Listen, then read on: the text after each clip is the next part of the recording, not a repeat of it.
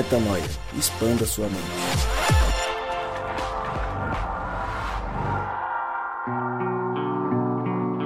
Seja muito bem-vindo, seja muito bem-vinda a mais um dia de expansão de mente. Chegamos ao podcast Metanoia número 404, 404 vezes que eu repito que meu nome é Lucas Vilches e nós estamos juntos nessa caminhada. Lembrando você que toda terça-feira um novo episódio é lançado você pode acessar tudo que fazemos nas nossas redes sociais e acompanhar também os episódios extras que temos todas as semanas, como o Drops Metanoia e o Na Estrada. E juntos estamos até um pouco acelerado nesse começo, porque o tema hoje é muito profundo. Eu trago uma experiência pessoal que tive agora nas últimas semanas de uma viagem que eu fiz e um lugar que eu conheci que me fez expandir a mente de forma absolutamente incrível. Houve uma reflexão profunda nos dias em que eu estive em Ruanda. E se você não sabe onde é Ruanda, procure no mapa, coloque no Google Maps e vá atrás desse país incrível. Leia sobre a história. Talvez você conheça Ruanda por um dos filmes mais famosos que retratam uma história triste do país, que é o Hotel Ruanda. Vou falar sobre ele daqui a pouco, porque é um filme que tem uma controvérsia por trás. Vamos falar sobre o genocídio de Ruanda e principalmente, e principalmente sobre como o país se reergueu e está se reerguendo hoje pelo fato de que houve um movimento de perdão, de unidade, um movimento de mãos dadas em prol de um povo, em prol de todos. Você não está entendendo nada ainda porque você não conhece a história de Ruanda. Fica aí que a gente vai rodar a vinheta e aí eu explico um pouco mais. Mas olha, é imperdível. O papo de hoje vai mudar a tua cabeça. Fala galera, aqui é o Gabriel Zambianco e só a humanidade no perdão daquele que se entende como irmão. Oi, eu sou a Mari e Jesus disse que ter raiva do irmão é o mesmo que matá-lo, porque a distância entre as duas coisas é simplesmente uma questão de tempo. Fala galera, graça e paz, Rodrigo Maciel por aqui. Reconciliar é dar a um poema acabado a chance de uma nova e bela estrofe. Salo Pessato.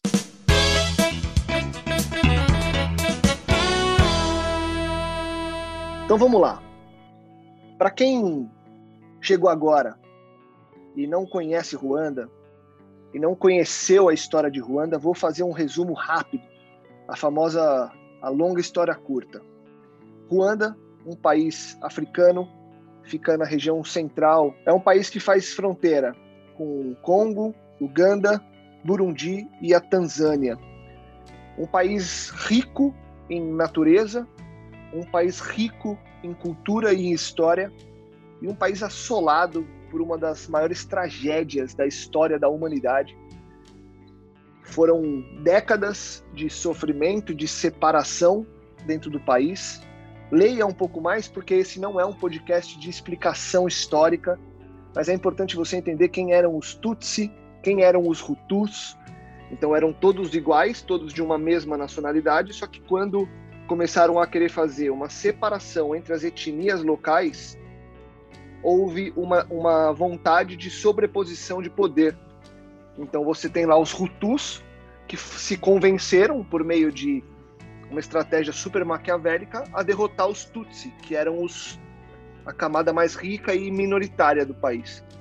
Então, ao longo das décadas antes da década de 90, houve uma, uma uma criação de um movimento para que houvesse essa destruição da, da minoria Tutsi. E isso tudo foi plantado com mentira, então dá para a gente falar sobre mentira, sobre fake news, sobre separação, sobre falta de unidade, sobre falta de respeito. Então, é, a primeira parte da lição para mim é muito essa, assim, da necessidade de nós sermos um, de nós não nos vermos como diferentes, mas todos iguais, enquanto pessoas que moram aqui nessa terra e eu já deixo um convite para você assistir o Hotel Ruanda e outros vários documentários que retratam a história de Ruanda. Mas fato é que depois de movimentos densos, profundos e maquiavélicos, em 94 aconteceu o genocídio em Ruanda onde mais de 800 mil, cerca de um milhão de pessoas foram mortas em 100 dias. Hoje chama-se esse movimento de genocídio contra os Tutsi, porque foi um movimento é, que aconteceu entre, entre as pessoas que eram do, da etnia Hutu, que hoje em dia já não se fala mais em etnia, o povo está retomando a unidade do país, retomou a unidade do país, mas àquela época houve um movimento de tentativa de tomada de poder e de extermínio de uma etnia que nunca foi contrária, nunca foi rival, mas por uma por uma semente que foi plantada por pessoas que tinham interesses dos mais variados, houve esse olhar para que um povo fosse exterminado. Houve uma diferenciação entre pessoas que eram iguais, que eram da mesma da mesma origem, do mesmo povo, da mesma cultura.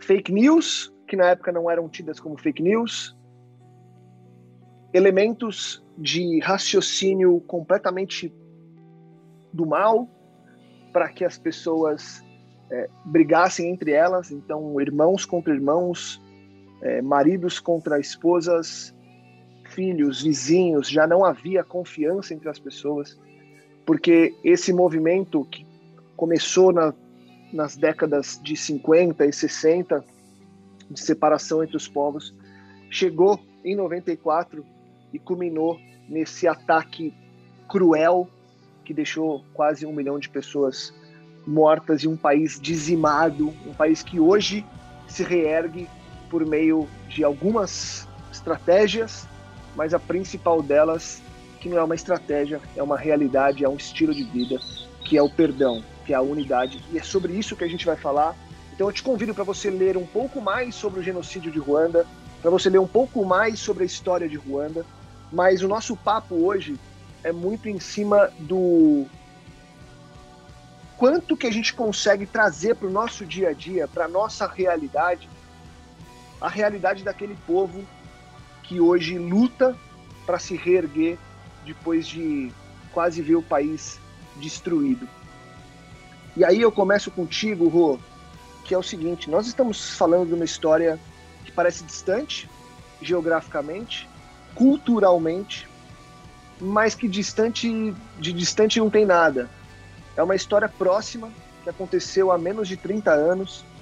É uma história com um povo que se viu separado porque uma parte queria mais poder que a outra, mentira para que irmãos brigassem contra irmãos e pessoas que se gostavam contra pessoas que se gostavam.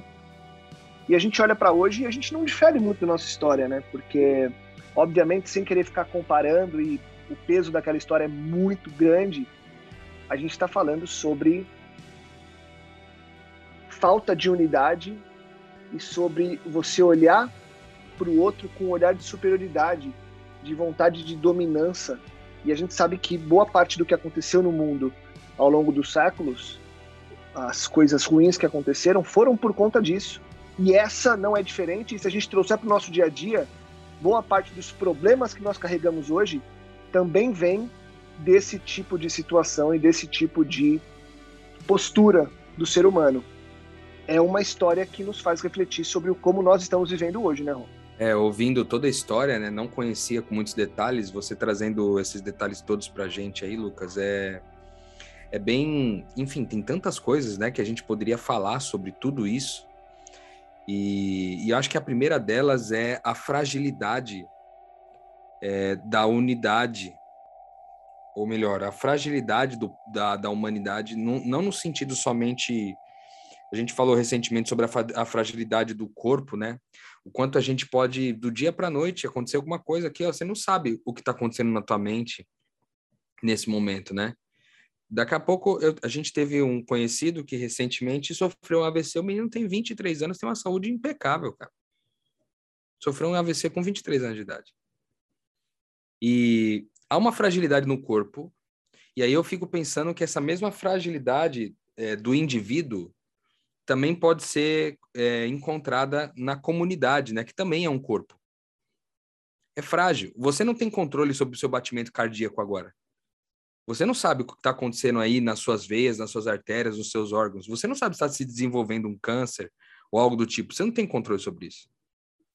Da mesma forma, no corpo, como comunidade, como família, né, a gente às vezes tem coisas acontecendo. Você não tem controle do que está acontecendo.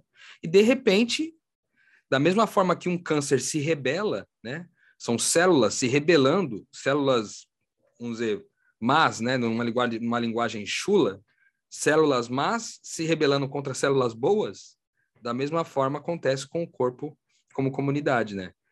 É, do nada, né? Tem toda uma construção, lógico, né? Histórica que faz chegar nesse conflito, mas o básico, como você mesmo falou, era entender que nós não somos um. Era entender que não há unidade, é entender que nós somos diferentes e essa diferença é, é, ela é uma diferença em termos de qualificação, não somente é, de distribuição de dons, de aspectos, mas de qualificação, ou seja, se você é de uma determinada etnia diferente da minha, então a sua é melhor do que a minha, ou a sua cor melhor que a minha, sua sexualidade melhor que a minha, ou vice-versa, ou pior, ou melhor ou pior. E aí, ao entender isso, a gente perde o senso de unidade, né? E aí é o que acontece, de novo, usando a metáfora do corpo, né? É, a gente acaba, é, o corpo, quando ele se rebela, é as células más dizendo: eu não quero, eu não quero que as células boas vivam. Eu não, e, e, e não há um crivo de células boas ou ruins entre elas, né? Eu só quero que as células diferentes de mim morram ou se transformem numa célula tão cancerígena quanto eu. E aí instala-se, né, um, uma crise é, e, um, e um caos que muitas vezes pode chegar a um genocídio como esse numa história recente, no, que você pode, cara, pensar que é uma história recente desse jeito, né? A gente você fez até uma reflexão que a Mari, por exemplo, não tinha nem nascido quando o processo começou. Tipo assim, não que a Mari seja velha, né, Mari? Mas assim, Mari não tinha nascido ainda, né? Porque se, se a Mari é velha, nós então lascou, né? Eu mesmo já lascou então eu acho que é isso. Há uma fragilidade, né?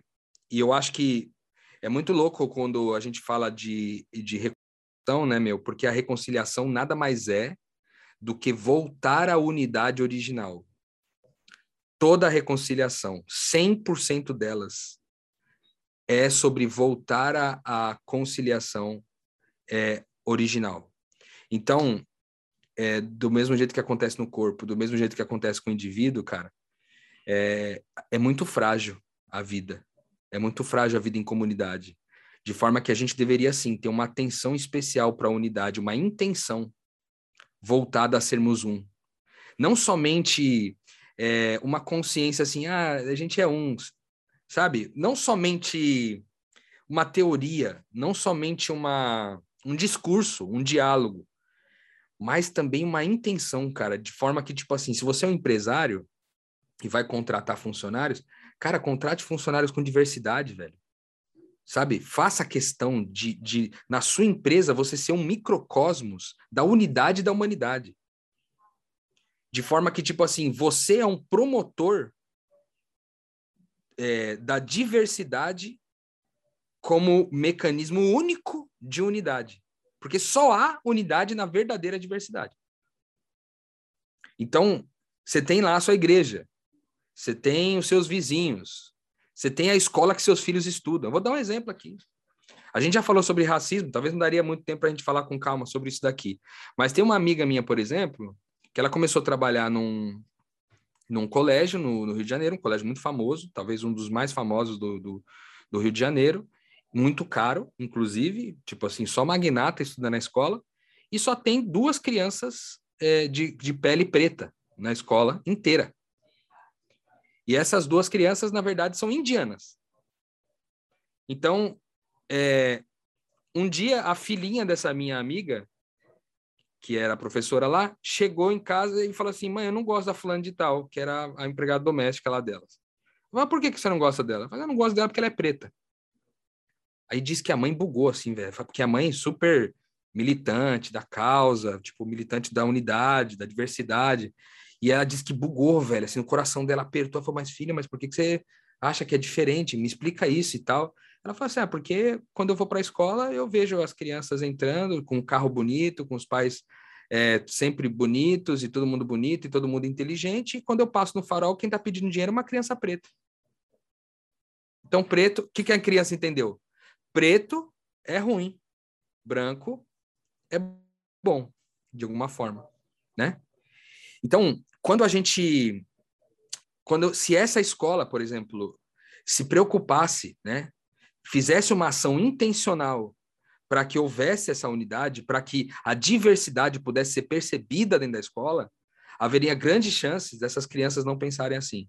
Porque são crianças que começam com esse pensamento e são nutridas, né? Não é só pensar, porque a criança ela está em desenvolvimento. Tudo bem dela pensar desse jeito, né? A gente vai fazer um processo de educação para poder corrigir a rota. Mas essa criança, se nutrida desse jeito para sempre, quando ela chegar na vida adulta, o que, que ela é capaz de fazer com uma pessoa preta, por exemplo? Tem um ponto aí, né, Rô? E aí, desculpa te interromper, porque tem um ponto que é importante, que trazendo o paralelo, o paralelo da história de Ruanda, que é quando há a intencionalidade na cisão das pessoas. Porque nesse caso específico, a mãe vai corrigir a rota, vai falar: peraí, meu Deus do céu, o que está acontecendo de errado? Mas quantas histórias de falta de unidade nós temos hoje com religião, com política, com, com, com identidade de gênero, para usar o termo, o termo correto. Enfim, quantas, quantas caixas nós temos hoje onde alguém, de forma política ou de forma simplesmente deliberada por uma, uma questão pessoal, tenta impor a falta de unidade. E aí que está o problema, né? Porque se eu te imponho e eu te convenço, eu crio um movimento para romper a unidade. E aí eu continuo perpetuando a falta de conexão entre as pessoas e as guerras das mais variadas. Guerras como em Ruanda, que mataram um milhão de pessoas em 100 dias, ou tudo isso que, aconte que acontece no Brasil hoje, Gabi, que é o seguinte, que pode não matar tanto, mas mata por dentro. Então a gente tem pessoas morrendo porque não tem unidade, porque não tem com quem contar, porque se sente só, porque é excluído. E, de novo, eu não quero ficar comparando a tragédia humanitária que aconteceu em Ruanda com o que nós vivemos hoje, mas é importante a gente olhar para trás para aprender como não fazer de novo, mesmo que nos detalhes menores da nossa caminhada. Isso é muito importante da gente retomar, né? E você também trouxe uma outra informação muito interessante que me fez pensar bastante. As coisas não acontecem do dia para a noite, né? Então a gente tem que sim que olhar aqui para o Brasil e imaginar como que ele vai ser daqui 15, 20, 30, 50 anos, saca? Porque Ruanda mesmo não foi de um dia para o outro, cara. Houveram algumas tentativas, né, como você, você trouxe aqui para gente, 15 anos atrás, 20 anos atrás, depois culminou em 94 com, com toda essa desgraça, enfim. E o Rô colocou um ponto interessante, que é a questão do crivo, né? Falando que uma célula boa não faz um crivo, ao contrário, a célula ruim não tem um crivo com a célula boa. Né? Ela, não, ela não pensa, ela não raciocina, não, essa célula é boa, não vou atingir. Não, ela simplesmente se propaga, né? E eu acho que a nossa intencionalidade pela unidade, ela tem que existir e a gente tem que se forçar a criar crivos, pequenos crivos, como o Rô também trouxe um exemplo. Pô, se você é um, um empresário, cria o crivo de contratar pessoas diversificadas, de todo tipo de diversidade. Se você está na direção de uma escola, cria um crivo, por exemplo, nesse, nesse caso que eu trouxe, de de repente distribuir, distribuir bolsas de estudo, exatamente para que você tenha uma miscigenação maior, como o Brasil é miscigenado, sabe? E pensando daqui 20 ou 30 anos, essa criança não passaria por essa situação de, pô, por que que é, é, eu não gosto da fulana por causa disso? Mas tá, qual, quais são os motivos reais, né? E não apenas esses, essa análise preconceituosa, enfim. Bom, eu acho que... Sim, você pode falar, Mari. Pode falar? Quer que eu falar? Fala. Não, né? Tem, o Lucas é o relator aqui, tem que honrar o relator. É... Mas, Lucas, de eu... microfone fechado, a gente fala. Vai, vai, vai. Fala, pois fala, é, fala, a gente fala, dá o golpe aqui de Estado no metanói. É, enfim, eu estava ouvindo vocês falarem, né, muito bem, e, e o que estava vindo no meu coração é, é a importância da gente pensar a unidade não só como uma boa possibilidade, né, mas como única condição possível. Às vezes a gente está tão acostumado a essa mentalidade, principalmente aqui no Ocidente, né? O, o, oriental tem mais dificuldade de pensar as coisas categorizando dessa forma e separando tudo, mas aqui no Ocidente a gente tem essa mania de achar que eu consigo existir, que eu, Mariana, existo e a minha vida é sobre mim e, a minha, e tudo é sobre mim, a minha relação com Deus é sobre mim. a gente é, aí quase que propõe, tipo assim, olha, para você, para gente viver melhor, seria bom que a gente vivesse em comunidade. É, só que quando a gente crê na unidade, crê no que Cristo disse, né, na, na prioridade que ele deu a isso também, na, na, última oração dele, principalmente, ele fala três vezes como é importante que a gente se veja como um, é, isso destrava várias coisas, porque quando a gente para de tratar nossas crises individualmente, é, é a única ferramenta que eu conheço para a gente realmente enfrentar a angústia, o sofrimento, a desolação, assim. Enquanto é, eu tentei pessoalmente resolver os meus problemas em mim mesma, eu não encontrei nenhum movimento, sabe? E, e eu acho até interessante falar isso conectando com Ruanda, porque uma das grandes ferramentas, né, que têm sido utilizadas para reconstruir é, o país é o incentivo ao trabalho comunitário para que uns construam casas uns dos outros, né? Então, essa percepção, e o Lucas vai falar melhor sobre esse processo de, de reconciliação e tal, mas eu insisto nisso, porque às vezes você tem uma crise de ansiedade, você sempre pensa o que que seu pai fez com você na infância para você estar tá sentindo isso, ou o que que você comeu ontem. Tipo assim, que mundo é esse que assim uma criança foi assassinada de manhã no bairro vizinho você tem um ataque de ansiedade e você não considera que alguma coisa que aconteceu no seu entorno coletivo possa estar te afetando, sabe? Sempre tem que ser um problema seu, pessoal. O que você está fazendo de errado? Aí você começa a fazer a ler livros sobre como você pode fazer certo para que você possa se sentir melhor, sendo que você está no meio do apocalipse zumbi, tipo, e você que está errado, porque você está angustiado, tipo. Então, eu queria só demarcar isso da unidade não como uma boa possibilidade, mas como o um único caminho de existência possível. É, qualquer coisa fora da unidade é andar em círculos, né? Pois é, Mari, pois é. E como você citou, hoje no país existe um movimento de reconciliação, na verdade não hoje, né? É, é que é difícil também falar de não hoje, porque tudo é tão recente que é hoje foi o genocídio e hoje eles estão se reconciliando, né? Então, tudo que aconteceu, todo todo o movimento que fez com que as pessoas se dividissem, a única forma que eles é, conseguiram retomar o país e fazer com que o país desse passos à frente foi o movimento de reconciliação.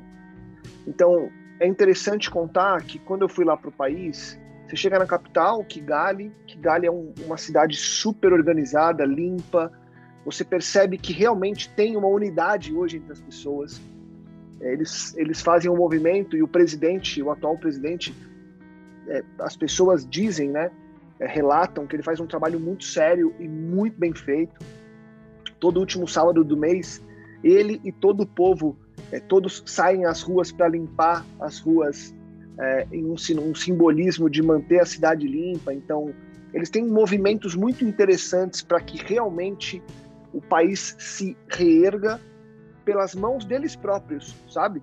Obviamente que eles receberam bastante ajuda para reerguer o país, porque você imagina, é, estamos falando aí de 10, 15, 20% do país sendo dizimado em 100 dias. Como que você reergue um país desse em 20 anos? Com muita ajuda e com algo muito surreal, que é a reconciliação, que é o perdão. Então você chega no país, você vê um país muito diferente, um país que não carrega alguns dos estereótipos dos países africanos, sabe? Quando você vai para o museu do o Memorial do Genocídio, no meu caso eu tive um grande privilégio de estar com o Dionde, que é um sobrevivente do genocídio, um cara que tinha nove anos na época que aconteceu tudo, e ele conta pra gente é, tudo que ele conhece, tudo que ele viu acontecer, com uma paz no coração, com uma com uma tranquilidade, assim, com uma voz amena, com uma voz tranquila, que ao final do tour que ele fez com a gente no memorial, eu passei super mal quando eu cheguei na parte da reconciliação, porque a história é muito pesada. A história é muito maquiavélica. Como o Gabi citou, é muito importante a gente observar os próximos 10 ou 15 anos. Quando fala-se de sementes de, de revoluções é, muito esquisitas sendo plantadas, sementes de separação dentro do país, a gente precisa se atentar a isso, porque a gente não vai colher isso em dois anos. A gente não vai colher isso em cinco anos. A gente pode colher isso em muitos anos. Então é importante a gente olhar para um país como Ruanda, que teve um processo aí de quase, quase 30, 40 anos para que acontecesse o que aconteceu, a gente não pode, não pode deixar de observar o quanto que a gente está vivendo algo parecido ou o quanto que a gente pode viver algo parecido. E voltando lá para Ruanda, quando tudo aconteceu, esse cara que foi nosso guia, ele tinha nove anos. E ele contou para mim, é, ele conta que perdeu uma série de, de familiares, de gente que é, ou era presa só porque era da, da etnia que ele, que ele era, gente que não tinha acesso às escolas. Então houve uma separação muito grande no país, houve uma, uma, um isolamento muito grande desse, desse povo. E quando aconteceu tudo, eu lembro de, de alguns relatos dele, assim, e o mais forte para mim foi um que ele conta que ele normalmente, da casa dele até a escola, ele demorava 15 minutos caminhando. E logo depois que aconteceu tudo o que aconteceu, ele chegou a demorar até três horas caminhando, porque as ruas estavam tomadas por corpos, então tinha que desviar de rua e passa por cima de gente é, morta, assassinada. Uma coisa pesada. E imagina, ele tinha nove anos, uma geração que viveu em cima disso, uma geração que viu isso acontecer. E pouco tempo depois, quando acabaram esses 100 dias do, do, do genocídio, começou um movimento onde as pessoas que foram vitimizadas, né, que foram atacadas por isso, levantaram a mão e falaram: não, peraí, a gente precisa restabelecer o país. E não é por meio de guerra que a gente vai restabelecer o país, é por meio de um movimento de reconciliação. Então, é, os povos começaram a se unir novamente. Eu lembro do John de contando para mim que antigamente, no início do século, o povo era muito feliz, o povo era alegre, o povo dançava, cantava. E quando aconteceu, ah, quando começou a se aproximar do que foi o genocídio, o povo já não era alegre, o povo já não era único, o povo já não se amava. No genocídio houve a separação total. E eles entenderam que para retomar o país, só se você voltasse para o estado original, que era o estado da reconciliação. E começou-se um movimento onde já não se falava de etnias, onde já não havia Tutsi e Hutus, onde o povo deveria ser um novamente, para que por meio da unidade do perdão houvesse a possibilidade da redenção do país. E desde então, e não dá para entrar nos detalhes todos da história, porque seria uma coisa muito longa, esse movimento se fortificou, acabou-se com essa, com essa separação entre etnias, o povo voltou a se chamar de um povo só, então somos um povo só, somos parte do mesmo povo, não somos separados por etnia, por formato de rosto, é, por posse e etc. Somos todos iguais e precisamos nos perdoar. E aí eu lembro de uma frase saindo do, do, do memorial, eu li uma frase. É, você passa por todo o memorial, o memorial tem toda a história do genocídio, e aí, ao final, tem algumas cenas que eu não consegui nem ver, porque eu passei super mal no final do, do, da visita, assim, de, fiquei bem, bem mexido com essa história do perdão. E aí eu li uma frase que é o seguinte, eu até esqueci de pegar o nome de quem escreveu, mas está lá no Memorial do Genocídio de Ruanda, que diz o seguinte: Não haverá humanidade sem perdão. Não haverá perdão sem justiça. Mas será impossível ter justiça sem humanidade. Humanidade, perdão, perdão, justiça, justiça, humanidade. Então a justiça que eles pregam para restabelecer o país é a justiça da humanidade. E a humanidade, ela é baseada no perdão. E aí dorme com esse barulho. É um povo dizimado, atacado, afetado, que escolheu, escolheu perdoar e buscar a justiça com humanidade, que é a justiça da nova chance, que é a justiça do reestabelecer, que é a justiça do vamos evoluir juntos, de novo, juntos. E eu lembro que falando, e aí eu termino minha parte aqui para vocês trazerem também, porque ao final desse passeio eu olhei para o John e falei assim, cara, é, é, eu falei, eu preciso, porque ele falou que eles, eles criaram um movimento dentro do país nesse processo de reconciliação, que era o seguinte, era venha e veja, vá e conte.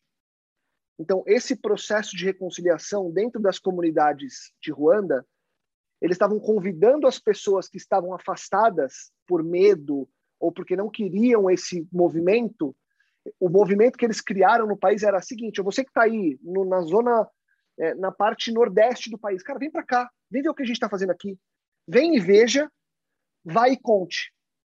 E nesse movimento do vem e veja, vai e conte, muita gente foi ver que a reconciliação estava realmente recriando o país e eles voltaram para contar e mais pessoas vieram, mais pessoas aceitaram e hoje o país vive a unidade. E eu falei para ele, eu falei, John, o que está me contando agora me obriga a ir para onde eu vivo para contar isso. Eu vim e vi e eu vou e vou contar. Porque as pessoas precisam conhecer a história de Ruanda e as pessoas precisam conseguir colocar isso em prática. O perdão, a humanidade, o amor, a unidade. Então, assim, eu falei tudo isso e não, não tenho uma pergunta para fazer, mas a reflexão que eu queria ouvir de vocês também é a seguinte: que perdão é esse? Que unidade é essa? Como é que a gente faz para no nosso dia a dia perdoar as pequenas coisas, sabe? Para a gente dar valor para o que realmente importa. Os caras poderiam. Eu falei para ele, eu falei, John, eu não tenho coragem de reclamar das coisas que eu estou vivendo. Cara, vocês acabaram de passar por um. Acabaram de passar por uma desgraça humanitária e você está sorrindo contando a história para mim. Dias depois desse, desse meu movimento que eu fui no, no memorial, eu fui para o outro lado do país para fazer uma, uma caminhada com os gorilas. É, e na comunidade que a gente ficou, né, a gente ficou dentro de um hotel que é ao lado de uma comunidade, uma comunidade super pobre, porque você sai da, você sai da, da capital, você tem um país ainda em condições financeiras bastante é, debilitadas, e a gente visitou uma escola de crianças pequenininhas, de pau a pique, assim, sabe? As criancinhas felizes cantando pra gente. E aí até me emociona agora porque a cena é chocante, assim, porque a gente estava num, num, numa comunidade, num hotel é, de luxo, assim, né? Porque, enfim, a estava lá para fazer a, o trabalho. E a comunidade ao lado, que esse hotel banca e ajuda, eles ajudam a comunidade em volta. Cara, uma escola de pau a pique, as crianças no chão de terra, com moscas em volta e alegre, cantando pra gente. Eles viram a gente chegando para conhecê-los e eles começaram a cantar e a gritar e a tocar na gente e todo mundo ficou mexido, todo mundo chorando, porque o que, que é isso? Então, assim, o que eu trago de Ruanda é um contraste muito grande entre é, quem tem e quem não tem, entre é, a paz e a guerra, entre a natureza que é linda e a humanidade que não é linda. É, é um, foi um mix muito forte que me fez voltar pensando do que, que eu posso reclamar. Qual é meu direito de reclamar das coisas que eu tenho ou que eu não tenho? Por que, que eu não perdoo e por que, que eu não vivo bem com todos à minha volta, querendo sempre achar uma picuinha, querendo sempre falar do outro, é, isso aí não confio não. Por quê? Porque o cara tá... A gente cai num ciclo vicioso aqui de julgamento, de apontar dedo, que não tem absolutamente nada a ver com aquilo que a gente deveria estar vivendo, sabe? E eu olho para a história de Ruanda, eu olho para o perdão que eles concederam, eu olho para as criancinhas felizes pulando numa situação que para mim é lastimável, é, tanto que a gente voltou é, e a gente está tentando fazer um movimento agora para apoiar a comunidade a fazer uma escola nova. É, a Dani Filomeno, que estava comigo lá, ela voltou super mexida e a gente está em contato com o pessoal para ver se se envolve um projeto para criar uma escola lá para essa molecada, porque a gente ficou muito chocado, muito mexido. E não porque, não sei, é porque a gente pode fazer, sabe? E, e eu trago para cá a nossa, a nossa história e penso o que, que a gente tem que viver agora. Como que é a nossa vida agora, depois de ter contato com algo assim? Eu não sei se eu consegui transmitir tudo, e provavelmente não, porque só estando lá no olho no olho você consegue entender, mas eu volto para cá pensando que muito do que eu estou vivendo está errado, sabe? Que daria para ser muito mais é, muito mais intencional, muito mais doador de vida, muito mais relevante, dando muito menos importância para as coisas que não importam.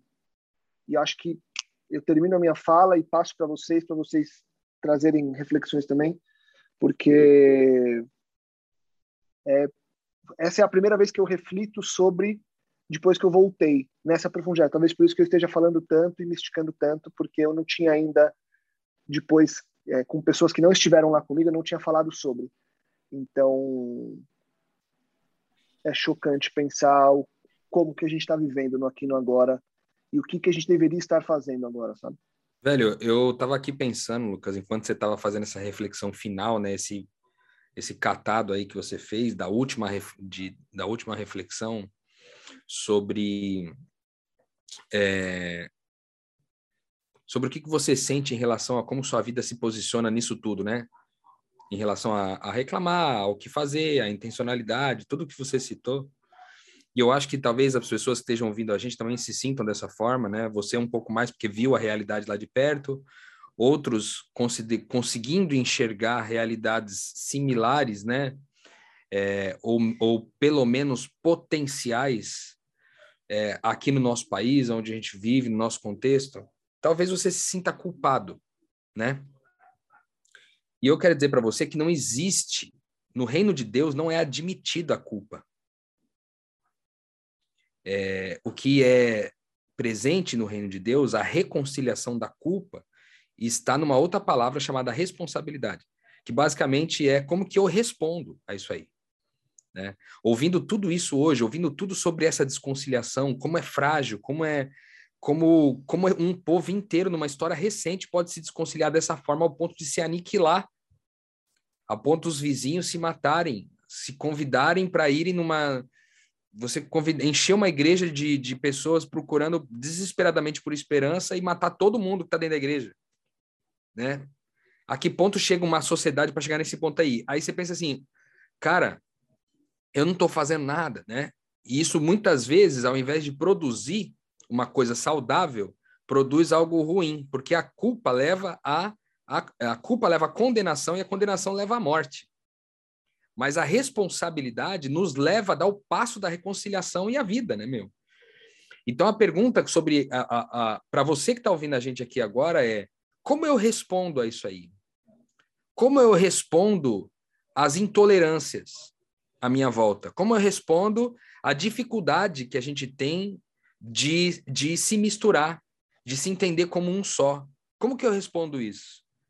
Eu respondo comunicando através de um podcast aqui com Metanoia, eu respondo indo e conhecendo outras é, outros contextos da minha mesma cidade, eu respondo indo frequentar é, uma comunidade que pensa diferente de mim. É, eu, eu respondo indo me reunir com um grupo de pessoas com uma posição política oposta à minha. O que, que você faz na direção de, de transformar é, a, o, o, seu consciente de unidade, é, incluindo como elemento principal a diversidade. É como eu respondo, velho. É como a gente responde a isso, sabe? Porque o Lucas trouxe um negócio interessante pra caramba aqui, velho. Porque, ó, de um lado, o povo entendeu o quê? Nós somos um do ponto de vista da raça. Amém. Glória a Deus, reconciliação. Mas no mesmo. Aí você vai para uma outra cidade, num lugar diferente, no mesmo lugar você tem um lugar extremamente rico e um outro totalmente desfavorecido.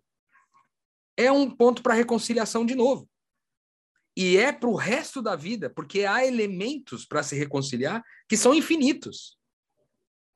E a reconciliação nada mais é do que entender que nós somos um em Deus e Deus é um em todos.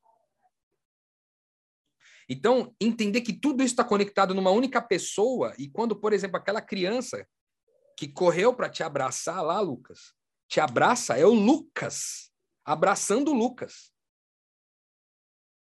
Talvez só quando eu enxergar isso aí da, de forma mais profunda possível é que eu me tornarei responsável e não culpado. Porque a culpa vai me levar à condenação, que vai me levar à morte, mas a responsabilidade vai me levar à ação, que vai me, me levar, ou melhor, a responsabilidade vai me levar à intenção, que vai me levar à vida.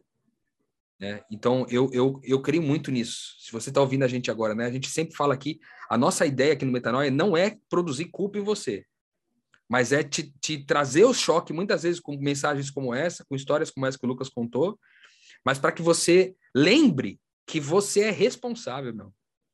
E responsável, às vezes a gente não gosta dessa palavra, porque a gente pensa em responsabilidade. Hoje, a nossa geração foge de responsabilidade, foge de compromisso. Porque a gente aprendeu que responsabilidade é, é segurar o peso do mundo. Não. Responsabilidade é entender que o peso do mundo é nosso.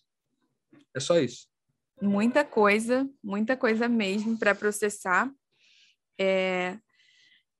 E eu, eu vou pegar alguns pontos assim, já que eu acho que vai ser minha última intervenção aqui. Os principais que eu fiquei pensando foram a importância da ajuda externa no processo de reconciliação, é, isso foi essencial, porque depois do trauma que foi, né, tudo isso, é, não era de se esperar que eles sozinhos conseguissem lidar com essa situação. Foi importante pessoas é, neutras ou que estivessem mais relaxadas, entre aspas, para conduzir isso.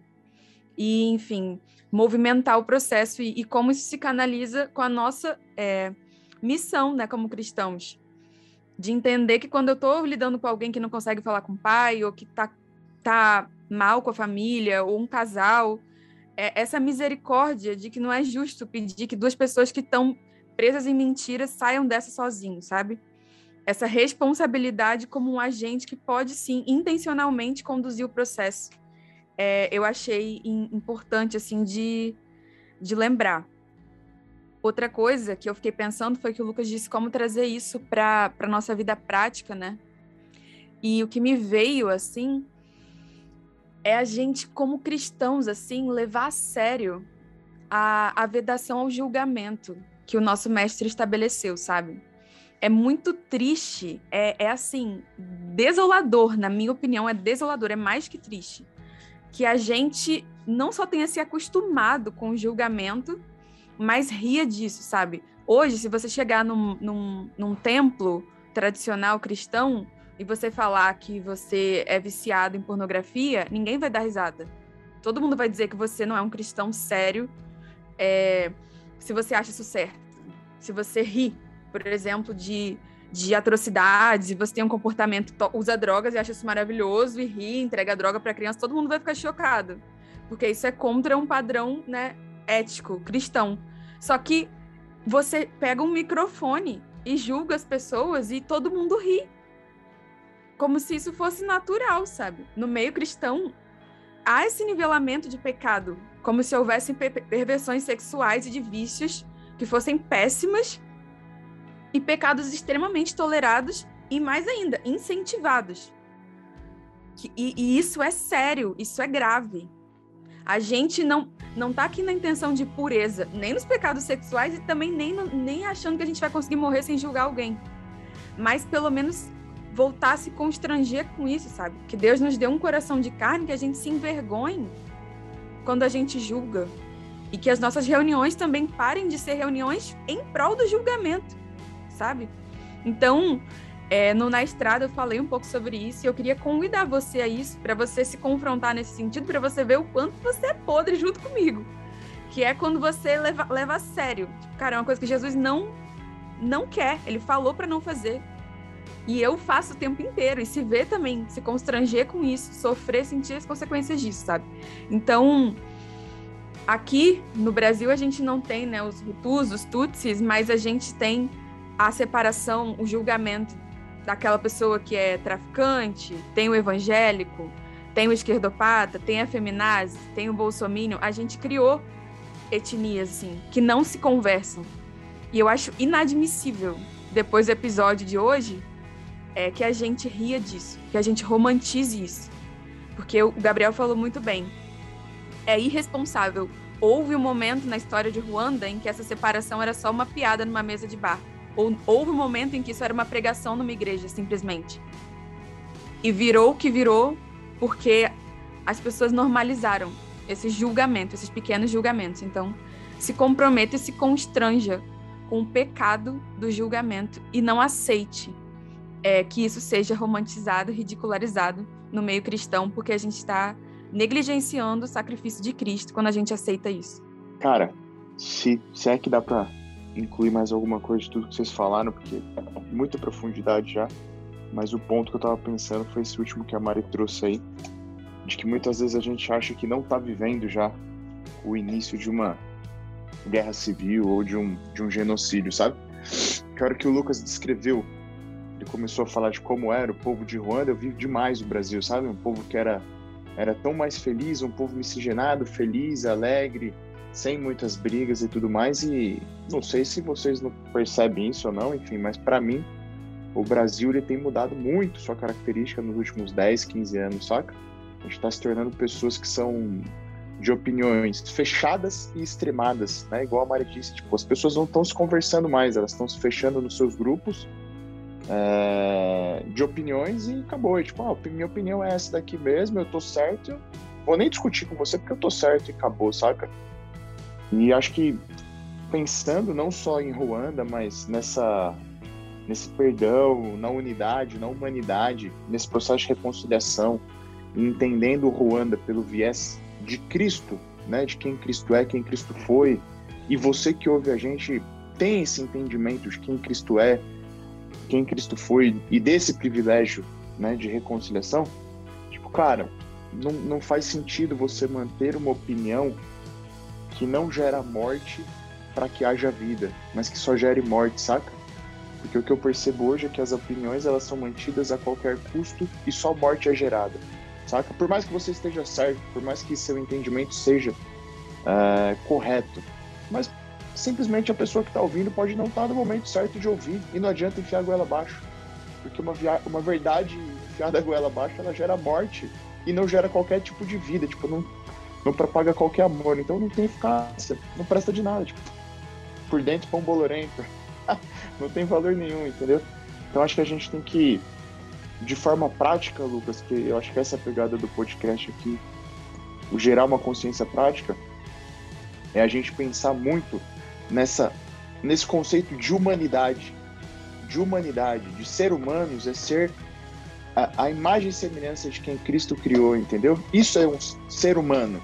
Ser humano não é, é ser pecador, viver no pecado, ser condescendente, ser sofrer as consequências do pecado. Não, isso isso é, é longe da, do plano de Deus. Ser humano é buscar a reconciliação, ser humano é buscar o entendimento, é buscar o entendimento comum. É, não é ser condescendente, não é relativizar nada, não é isso que a gente está falando, saca? A gente está falando de modo prático, olhar tudo que está acontecendo e buscar essa humanidade através da reconciliação e do amor, cara. E fica aí o convite que você fez lá no comecinho, Lucas, sabe? Lê lá um pouco da história do genocídio de Ruanda, assiste o filme que tiver para assistir, documentário. Tem um outro documentário que eu, que eu tava procurando aqui, acho, acho que chama Filhos de Ruanda, da, da Globo. Cara, assiste e entende. E aí você pensa que mesmo com tudo isso que aconteceu, os caras se reconciliaram e estão arrumando a unidade. Cara, isso é, é, muito sinistro, velho. É muito sinistro. Então por que, que eu ainda tô seguindo minha vida desse jeito? E de novo, igual o Lucas disse, tipo, é, a gente não tá buscando simplicidade. Não é, não é só sobre ser simples, mas é muito mais sobre viver uma vida de essencialismo, de essencialidades, saca? Tipo, não é uma vida minimalista, mas é uma vida essencial. Essencial para mim, para os outros, para quem me rodeia, para o país, para o mundo, para o ID pregar o evangelho, para propagação do reino mesmo, sabe? Fantástico, fantástico. Que legal que deu para a gente trocar uma ideia tão profunda sobre esse tema. Sem dúvida nenhuma, fica a reflexão para nós e para você que nos escuta. De novo, vá atrás da história, leia todos os detalhes, se intere e leve a sério as mensagens que chegam até você, porque não é à toa que a gente ainda tem acesso a esse tipo de história. A gente tem a possibilidade e o privilégio, privilégio de poder refletir e nos tornarmos pessoas melhores em cima de algo tão próximo, tão recente e que pode nos ensinar a sermos pessoas melhores, agirmos muito mais em prol do outro e termos uma vida muito, mas muito mais relevante. Obrigado, Mari, obrigado, Rô, obrigado, Gado, obrigado a você que nos escuta, obrigado ao povo de Ruanda que recebeu a gente lá de forma tão magnífica e abriu as portas e o coração para mostrar para a gente como que eles estão vivendo e como que as coisas estão melhorando por lá através da reconciliação e do perdão. Fica a lição para a gente e a gente volta na próxima semana com muito mais metanoia, com muito mais expansão de mente. Sem dúvida nenhuma, as histórias estão sendo contadas por aí e Deus deixa com que elas aconteçam para que de alguma forma nós e as outras pessoas à nossa volta possam aprender e tornar-se pessoas melhores. Obrigado de novo. Nos encontramos na próxima semana com mais momentos de expansão de mente. Metanoia, expanda a sua mente.